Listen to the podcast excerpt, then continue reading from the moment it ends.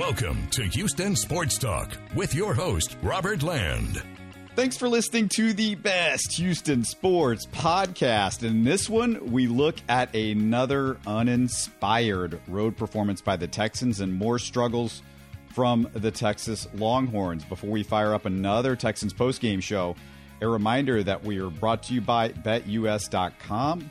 We can do these Texans postgame shows for you because of BetUS.com, America's favorite sportsbook. Not only is BetUS the place to bet on all your favorite sports, but in just a few minutes, as we always do, we're going to remind you about an exclusive discount that we've got for you. It's a way to save you some money, support our show, and maybe make a little holiday spending money. Yeah, that's coming up fast. Thanksgiving, Christmas, it's all just around the corner. More on BetUS soon, but let's get it rolling with my co-host and regular sidekick, a fellow H-Town sports junkie and veteran journalist, Stephen Kerr. And Stephen, in three road games, the Texans have been outscored, get this, 102-24. Ooh, that's a really lopsided basketball score, too, on top of being a football score, Robert. Yeah, that isn't going to get you any wins. Absolutely not. And then, you know, you start the game the way you've started other ones. False start penalties. Yeah, you knew the penalties were going to bite the Texans in the butt. Turnovers bit them in the butt. Bad defensive coverage bitten in the butt. How long do you want to go on with this podcast, Robert? Because we can come up with a list. Can we just record what you just said, and I'll just insert it at the beginning of every Texans postgame show? Yeah, every loss that the Texans have, that's probably what it'll be. We can just, you know, play that as the intro and go from there. Well, let's get to the stuff that happened before the game, because big lineup changes this week. Left tackle Laramie Tensel out for a few weeks. Garen Christian takes over at left tackle. Center Justin Britt was a no-go. Plus, we found out Sunday that right tackle Marcus Cannon, who was on the IR already, underwent season-ending back surgery on a herniated disc.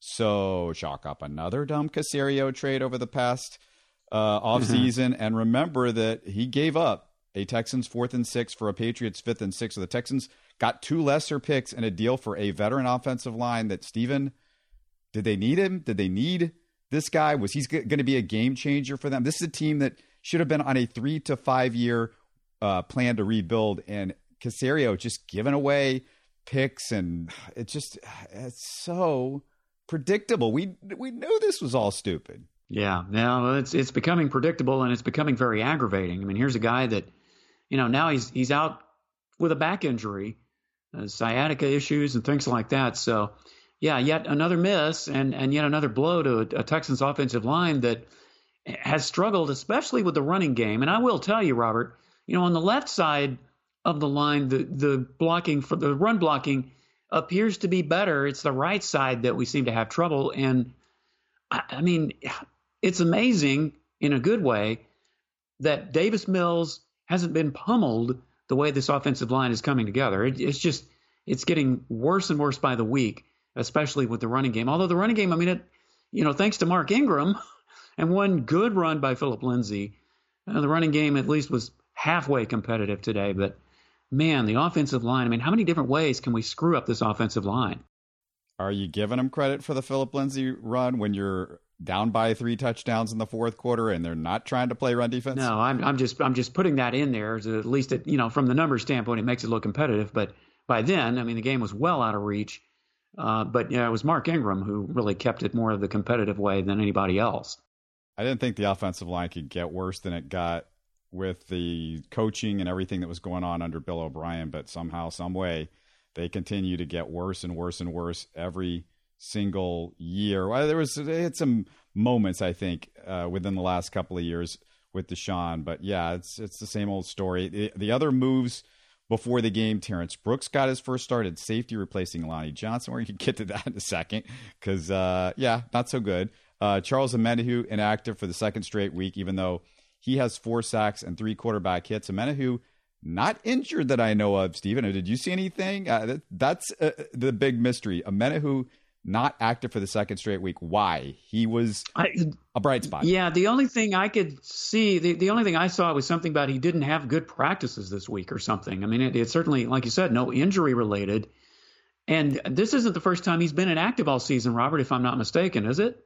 No, yeah, I was just saying that was the second straight week that he's been inactive.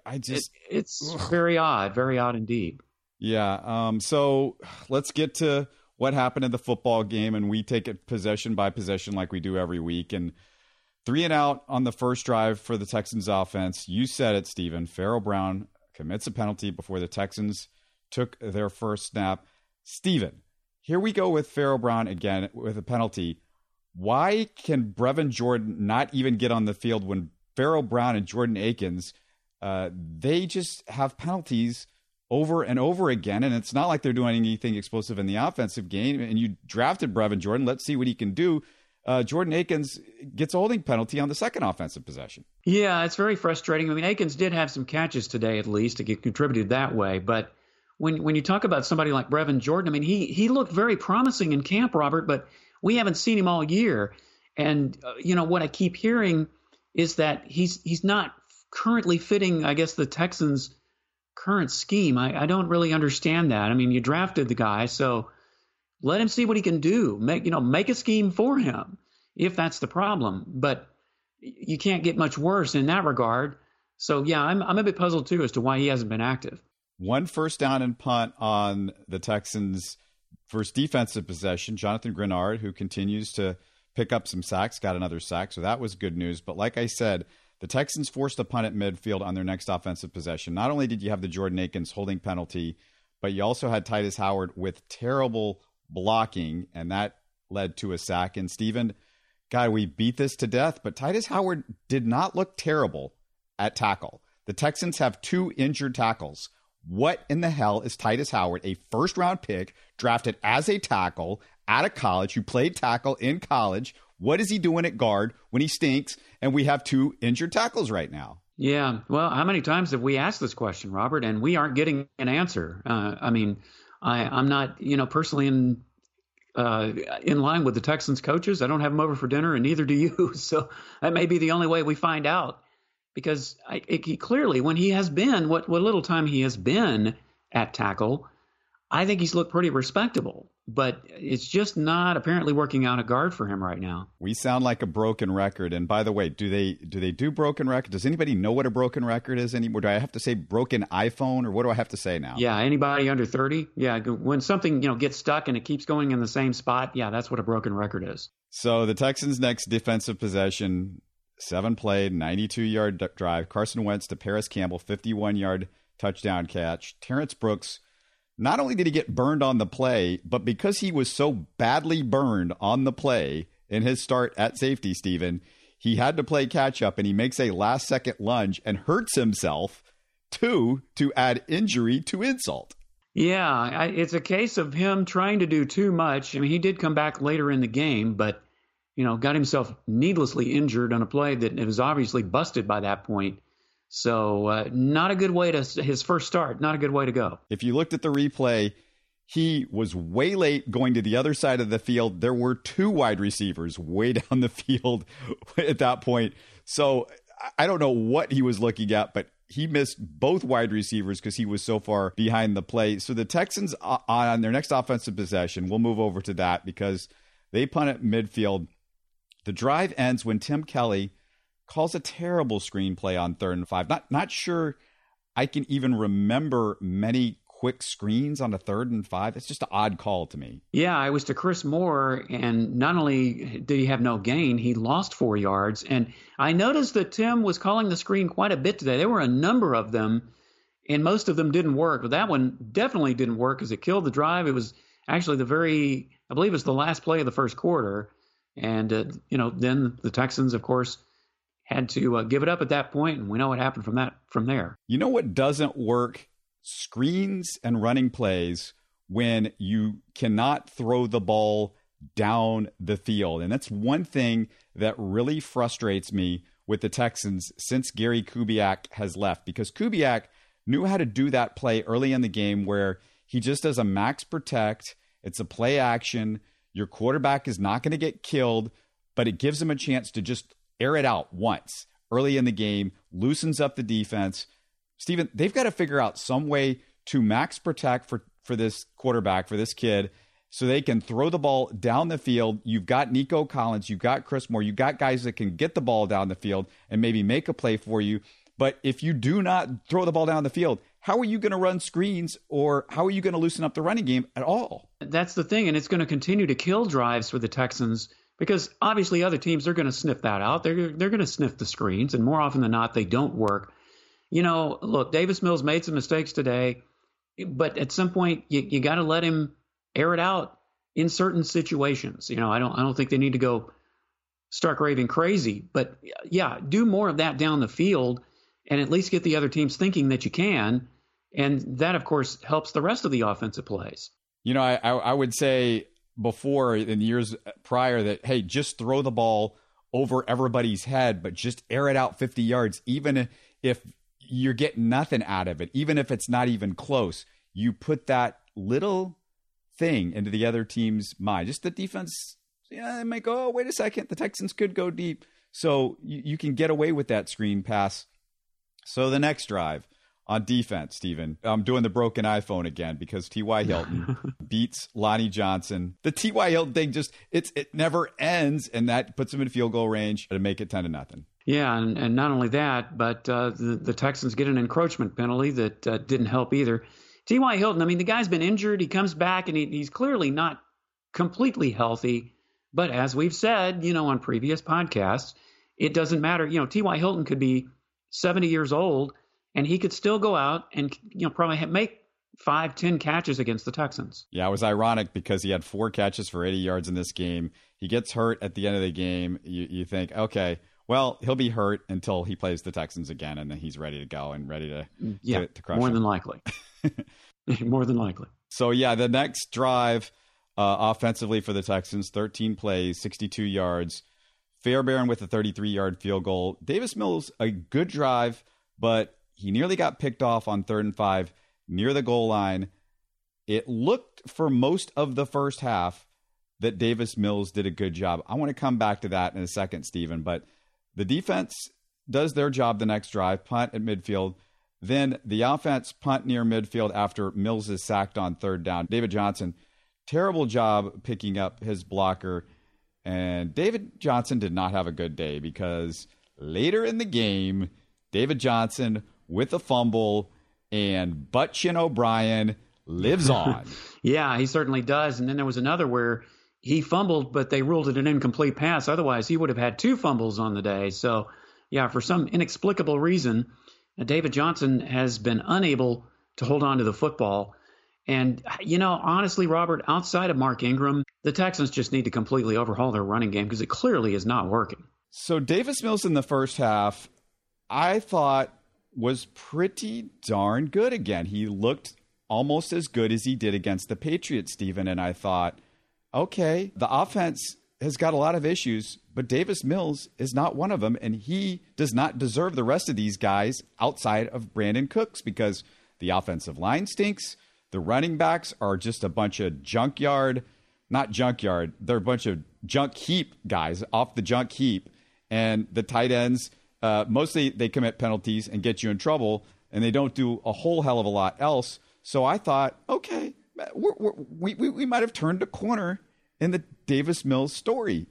And then the second half happens. But what did you think after the first half? Well, I'm just so cautious about Davis Mills, and I'll tell you why, Robert, because it seems that, you know, whether it's the defensive team makes the adjustments at halftime or, you know, maybe he's been reading those press clippings. I will tell you, I like to bounce back and forth between the television and radio broadcasts. At one point in the first half, I'm telling you, the TV crew, you almost thought they were going to start a Davis Mills fan club the way they were, you know, praising and complimenting him on, you know, this rookie quarterback who has so little experience and looking so good. Well, maybe he's been reading his press clippings too much, Robert, because it seems, you know, this isn't the first time it's happened. It comes out in the second half, and it's just the Texans totally cave in.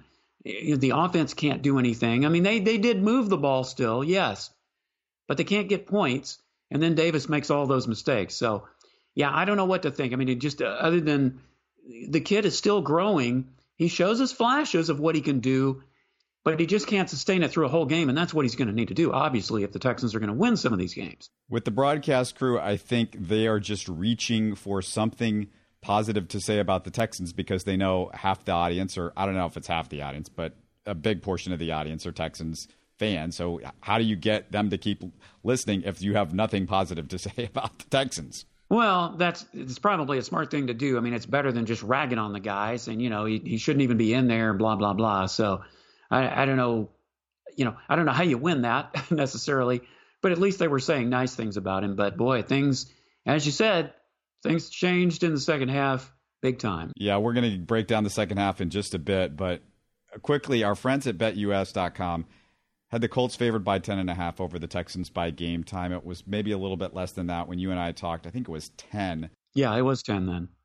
We thought that might have been unfair considering the Colts and Texans had identical records, but it turns out, you know, we might have seen this coming because it was Davis Mills going on the road. It's a rookie quarterback trying to put back-to-back good games together, and the Texans may have outkicked their coverage, so to speak, against the Patriots. Yeah, that's kind of what I felt too, Robert. And I think that's, you know, that we kind of, I think, talked about on the last podcast, as much as we'd like to think that Davis Mills had turned a corner. I mean, that was such a great game that he played.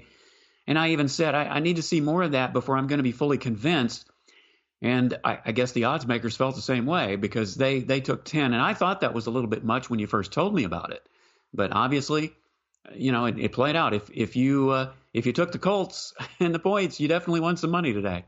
And if you're betting on the NFL or college football, and we're going to get to some college football news a little bit later, you want to do it with our friends at BetUS because you might as well use a sports book with integrity and longevity like BetUS, not just football. You can take the action on any sport. And they've been in this game for 3 decades as well. Really a pioneer in the sportsbook industry. Diehard customer fan base, easy to use mobile platform. BetUS.com, that's where you want to go. You can call 800-792-3887 if you want to do it by phone. 800-79-BET-US, and we can save you money when you sign up.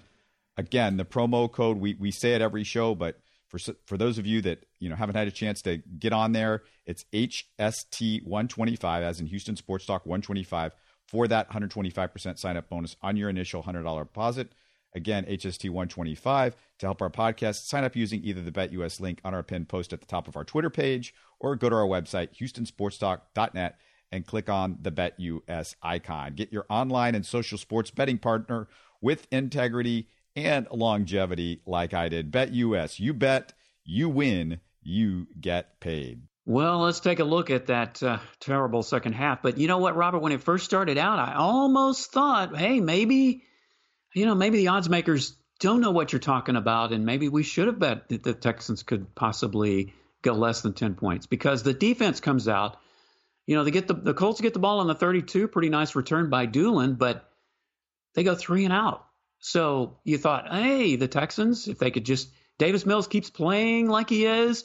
You know, Jonathan Grenard gets a sack, that maybe this game, you know, won't turn into a catastrophe after all, but nope, apparently not. And let's name our defensive MVP because you just said it, Grenard with the sack. Yeah, Grenard. 2 sacks for him. Yeah. And several tackles too. So he has clearly played well. You know, the last couple of weeks, I believe he has 4 sacks now. So he is definitely the MVP today, and has quietly had a good season. You know, overall from a defensive standpoint, Robert. It's the only thing that Bill O'Brien got right in that draft, I think.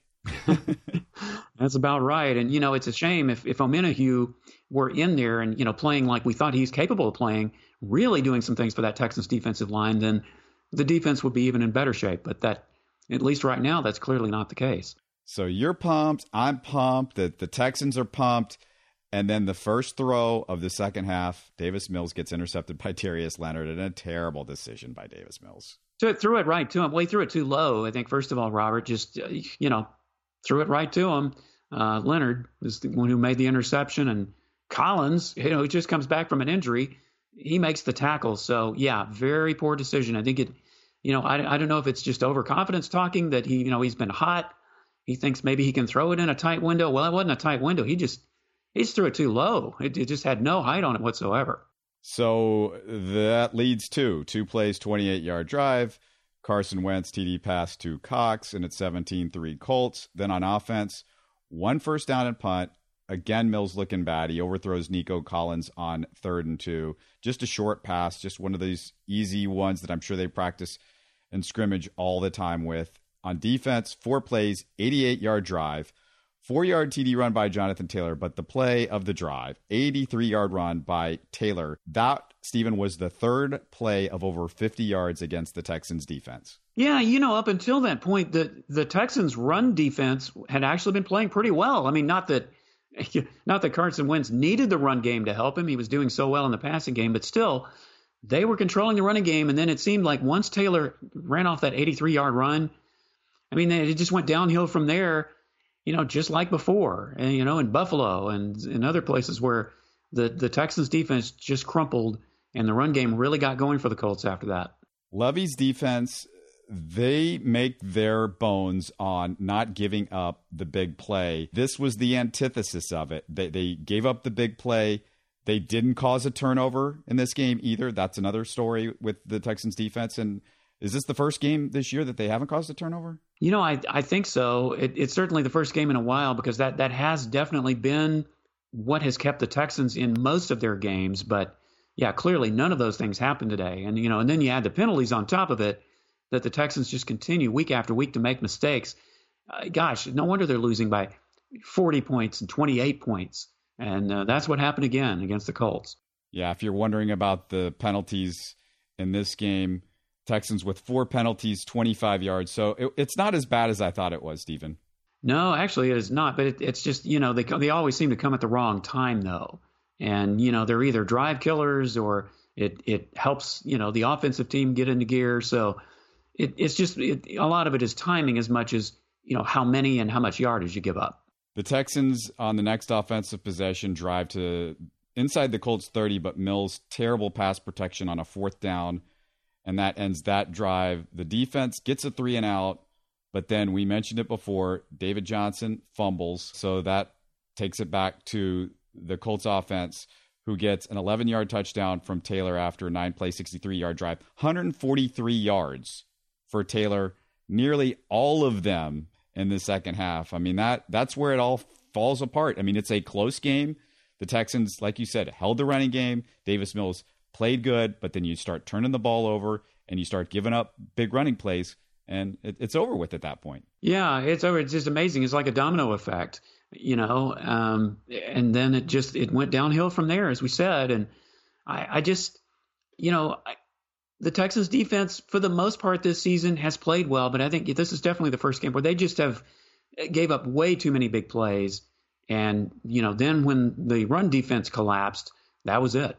If you're wondering, because there was another interception late for Davis Mills, his totals, 2 interceptions on the game, no touchdowns, 29 for 43. The percentage is not too bad for 243 yards. It was the interceptions and some inopportune inaccuracy. This is my take, Stephen, after watching him to this point. His accuracy, I think, overall has gotten a little bit better. I'm much more impressed than I was with him coming out of camp and coming out of the preseason. I do like how he moves in the pocket. He seems to know where the pressure is coming from. That's a big thing. It's something that I think Deshaun Watson took a little bit longer to figure out how to do that. He was getting sacked needlessly because he was moving into the defense at times. They praised him on the broadcast vociferously about his ability to set up his offensive line, to set up pass protection and stuff like that. The problem is I have no idea how good he is at that, Stephen, with this offensive line. They are so terrible, it's hard to know. There are things, though, that he's doing good and he's getting better at. And so, I mean, that gives you the hope that at least maybe he has the potential to be an above-average quarterback and maybe more. I don't know. He is getting better, Robert. And, yes, the offensive line should be criticized for what they're doing. But let's not forget, you know, the running backs are supposed to provide some protection too. And not only are they fumbling the ball, but they're not doing a great job of picking up, you know, the defense either. So it's a combination of all of those things. And the pressure thing you mentioned, that is a bit surprising, pleasantly so. He does seem to know what to do when he's under pressure. I think sometimes he still has a tendency maybe to lock on a receiver every now and then, or, you know, just throw a ball like he did with that one, the first interception, just threw it right to basically the defensive back. Those are the things he's just going to have to clean up, and every quarterback has to do it. So I'm not willing to put it all on Davis Mills at this point as to, you know, the Texans' offensive woes, because as we've said, the offensive line has definitely been suspect, you know, and even the running backs haven't been picking up the protection either. A couple of things on the throws that he's making and the throws that he's not. He's good on that first read. If that first read is there and it's open, he's pretty accurate. He makes a good throw. He gets the job done. He's good when he's scrambling and he's got to make a throw on the run. Fantastic at that. He's really been exceptional and made a couple of those in this game. The one that he's having the trouble with, Stephen, and maybe this is just a young quarterback thing, is that second and third read when he's got the protection, but he's got a couple of extra seconds and he's trying to figure out who to go to next. And that's when he sometimes throws that interception, or ones that are nearly intercepted like he had. Sometimes maybe it's a case if the quarterback has too much time to think, you know, and most of the time you probably feel like you don't have as much time as you actually do. You know, this is the NFL. You're going to have the rush more often than not. So I don't know if it's just a case of, you know, he's trying to think that he doesn't have as much time as he does, or, you know, he tends to get locked in. It's easy to get locked in on the first read and you want to stick with it, but you've got to see the whole field and know who's open and who's not, and make those decisions, especially when you do have that kind of time. I mean, it'd be different if he didn't have that kind of time and he has to make a rush decision and he's throwing picks. But as you said, Robert, that's not the case. The defensive MVP for the Texans, we said it already, the guy that made the two sacks and Grenard. The offensive MVP, this is an easy one for me, Stephen. Just quietly, another really strong game by Brandon Cooks. 9 catches, 89 yards, 20-yarder was his long one. He was targeted 13 times. You can't say enough about just the solid play that he gives you every single week. You know, I wanted to argue with you, Robert. I wanted so badly to give it to Mark Ingram just because he at least made the run game look so halfway decent with, you know, he had a 24-yard run, but clearly there was no significance there. So, yeah, you got to give it to Brandon Cooks. I mean, the guy is the Texans' best receiver. In almost all the games except one, when Chris Moore had that great game last week. So, yeah, I think you have to say that Brandon Cooks, he's the guy, and he's probably going to be the guy more weeks than not as far as your offensive MVP, unless somebody like a Chris Moore kind of steps out of nowhere. Now, the thing about Mark Ingram in this game is I just saw a couple of times where he cut the wrong way, and I saw some running room. I saw some space that he missed. So that was my thing against Mark Ingram. It's also worth noting on offense that Nico Collins came back for this one, and he did make 4 catches. He was targeted 6 times, 4 catches for 44 yards, 11 yards a catch. The rookie gets back into it, and that's something at least that you can go, hey, we can hang our hat on maybe this guy being potential down the road. Because when you look at the Texans, it's the big problem is, like we talk about the Rockets, Stephen, and there's all these guys that, hey, maybe this guy has potential, maybe that guy has potential, and he's a young guy, and he just got drafted, and he's 19, and he's 20. The Texans, it's a bunch of old dudes and Davis Mills and Nico Collins, and that's pretty much it. Yeah, and you know what I always say about potential. It does you no good. It doesn't win ball games for you until it's realized. And so, yeah, Nico Collins, I mean, he's shown flashes, and I kind of thought that we wouldn't get as much out of him this year because he still had a ways to grow, but I've been impressed with what I've seen so far. You know, he even made that tackle on Davis Mills' first interception. He came back and, you know, made the tackle on that. And as you said, he had 4 catches. So, you know, I want to see more of him if he can stay healthy. Well, will he be a great receiver? Yeah, I don't know, but he certainly has the potential to be a good receiver. Jonathan Grenard with not only the 3 sacks, or 2 sacks, but 3 quarterback hits.